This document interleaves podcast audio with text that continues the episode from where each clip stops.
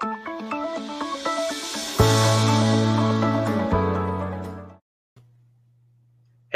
everyone, welcome to the DBIP Group live innovators Q&A session with Amir and Victoria. This is episode 17. We're going strong here, answering your intellectual property questions every single day. This is a live show. Uh, before we get started with today's show, as usual, we like to do a quick recap of yesterday's episode. So, Victoria, if you will, do you want to just give a quick, uh, quick recap of yesterday's? Sure. So yesterday you went over how the patent office is organized. Awesome. And we focus primarily on the on patent examiners and how they have supervisors. And the supervisors manage and have to sign off on on notices of allowance. So it's very helpful to understand what it's like from the examiner's perspective uh, sitting in the patent office um, and and how their point system works and how they have supervisors they have to answer to and get sign off from and how they're pressured and have a lot of cases on their docket. So all that is helpful when you're trying to navigate the patent office and get your patent issued. Thank you. So today's question of the day is Can I file an international patent application? This is a question that we get very, very often. So unfortunately, there's no such thing as an international patent. Now, that would be very convenient. It'd be really nice if there was a central authority where you could submit your application, and if allowed, would be would be pr- protected across all the entire world, across all jurisdictions. So the way it works is that each country has their own individual patent office, and in order to secure patent protection in that jurisdiction, you have to pursue patent protection through that patent office. For example, in the US, we have the United States Patent and Trademark Office. Uh, as you can see in the background, this is the USPTO office. Uh, it's located in Alexandria, Virginia. And the US Patent Office grants and issues patents for the, U- for the US. Now, most countries have their own patent offices. So if you wanted to get a foreign patent, say in China, say in Germany, UK, or France, you could file patent applications in those individual countries. So there's a couple things that I want to make very clear at the outset in this episode. One is I want everyone to understand that it's very important to understand that there's a deadline for pursuing foreign patent rights. What we often see is we often see inventors who pursue US patent applications, either provisional or non provisional. Remember, after you file a patent application, whether it be a utility provisional or a utility non-provisional or a design patent, your patent will, application is granted a serial number. And if you satisfied all the formalities, it's also granted a filing date. Now, it's very important to remember that you have 12 months, one year from the date you file in the US. That's called the priority date, if that's the earliest application on, on file. You have one year to pursue foreign patent rights. Now, there are a couple of things that you need to understand. So in the most basics, the most basic example, let's say that you do a lot of business in Australia, for example. And so you want to pursue rights, you want to pursue patent rights in Australia. What you could do is you could file a patent in the US and then in 12 months submit a patent claiming priority to the US application in Australia through the Australian Patent Office and pursue your patent rights in Australia.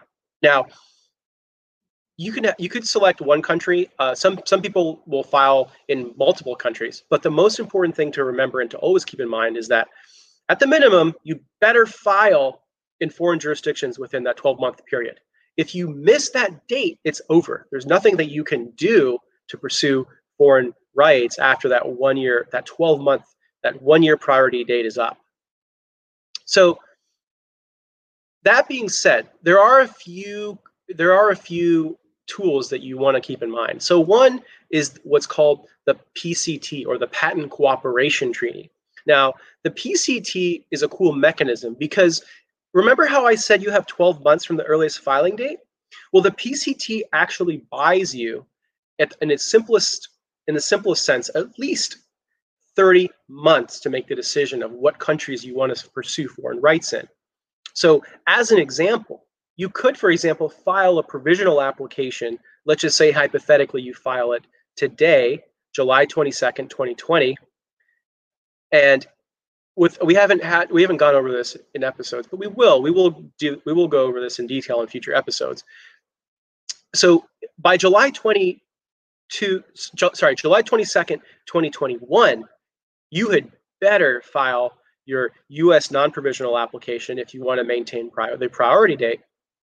And if you want to pursue foreign patent rights, then you also have to file in those foreign jurisdictions. Now, I mentioned this thing called the PCT, Patent Cooperation Treaty. It is possible to file what's called a PCT application. So you would file it, the US would be called the receiving office, and you would file a PCT application through the US Patent Office. And that would essentially give you an additional 18 months beyond your 12 months. So you would have another 18 months um, that you could then use that time to decide which countries are worth pursuing. Now, the, in the alternative, you could just outright file a PCT application. Um, and again, you would then have time to make the decision as to which foreign jurisdictions you want to file the patent your patent application into. Um, there's also what's called the European Patent Office, and it's under the European Patent Convention.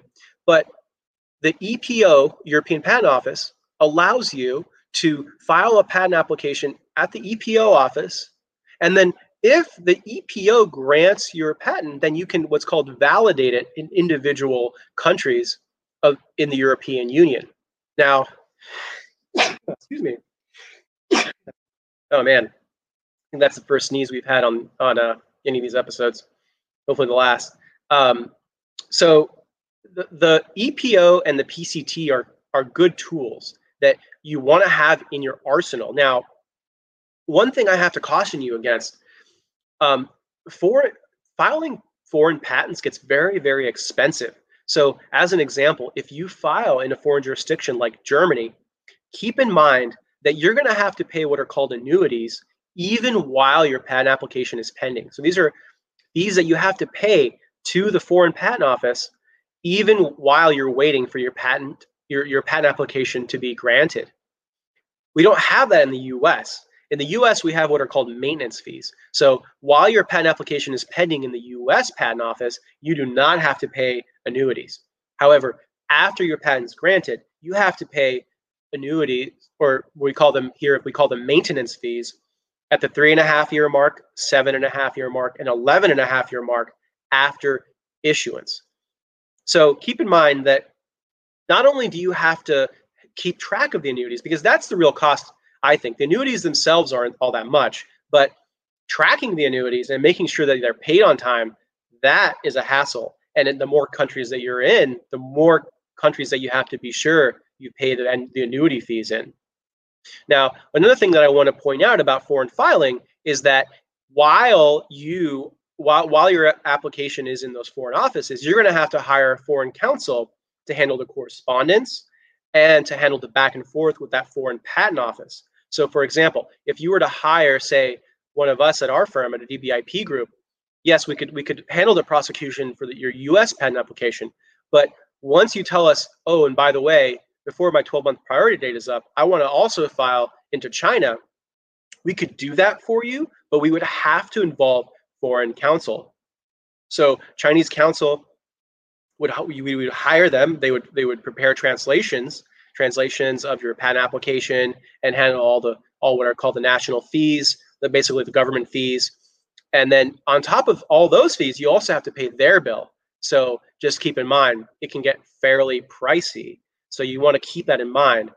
What depending on the size, your size, you may want to focus on pursuing US patent rights. Now, what are some good countries that you may want to consider depending on your size? You want to probably hit the largest market share. So generally what we tell our clients is that if they can handle the UK, if, so if they can pursue patent protection in the UK, Germany, and France, then that will afford them a large part of the European population and then it's just a matter of whether or not you want to consider Asia. So several of our clients will pursue patent rights in the UK, Germany, and France, and then also in China and possibly Japan and Korea. So it all depends on how aggressive you want to be with your foreign filing and how much resources you have. Now, the one big thing that I, we have to keep in mind, even when we're filing into the US, is how much are you willing to spend to protect and defend your patent? So ultimately, and this is one of the most important important things to understand about our, our patent system and patent systems worldwide. An issued patent is only worth as much as you are willing to spend to defend it. So if you file, if you're going to file in foreign jurisdictions, but know, know with conviction that you're never going to spend a dollar to try to enforce it, then you really have to ask yourself, why are you doing this? Now there, you might, there might be reasons. For example, certain investors might care about that, but it's important to really understand what you're paying for. And if you don't have the resources or don't want to ever invest the resources in protecting patent rights in that foreign jurisdiction, then it's probably not a good use of resources. So I just want to recap some important points. So there is unfortunately no what are international patent. However, there are mechanisms in place that will allow you to seek that will help you seek protection in foreign jurisdictions. Most foreign countries have their own patent office. So if you want to pursue foreign patent rights, you can. But just know that that it's generally costly because not only do you have to pay for translation fees, but you will also likely have to pay for local counsel, counsel that practices in that respective jurisdiction to pay and handle the correspondence, the national filing fees for that jurisdiction, and all the back and forth with that foreign patent office. And you also have to think about annuities and having to pay and track those annuities even while your patent application is pending in those foreign countries. And then we also covered briefly the European Patent Office, what are called European patent applications to the EPO, and Patent Cooperation Treaty, or PCT applications. And remember, the PCT application is a cool tool because it buys you 30 months instead of the usual 12 to decide which foreign countries to pursue patent rights in. So again, foreign patents, they you can pursue foreign patents, but you have to go through individual offices and it can get expensive and not to dissuade you, but just you want to keep in mind and be realistic about the costs and the resources that you have. Often, your resources will likely be better spent pursuing patent rights with the U in the U.S. pursuing patents in the United States Patent and Trademark Office. So I hope that helps answer your question, Victoria. It does. Thank you so much. Awesome. Very cool. And again, if anyone has any questions, send them Victoria's way. She's at victoria at dbip.com. This is episode number 17. We're going strong every single day, answering your intellectual property questions, 6 p.m., Monday through Friday. Thanks, Thank Victoria. You. Thank you. Thank you.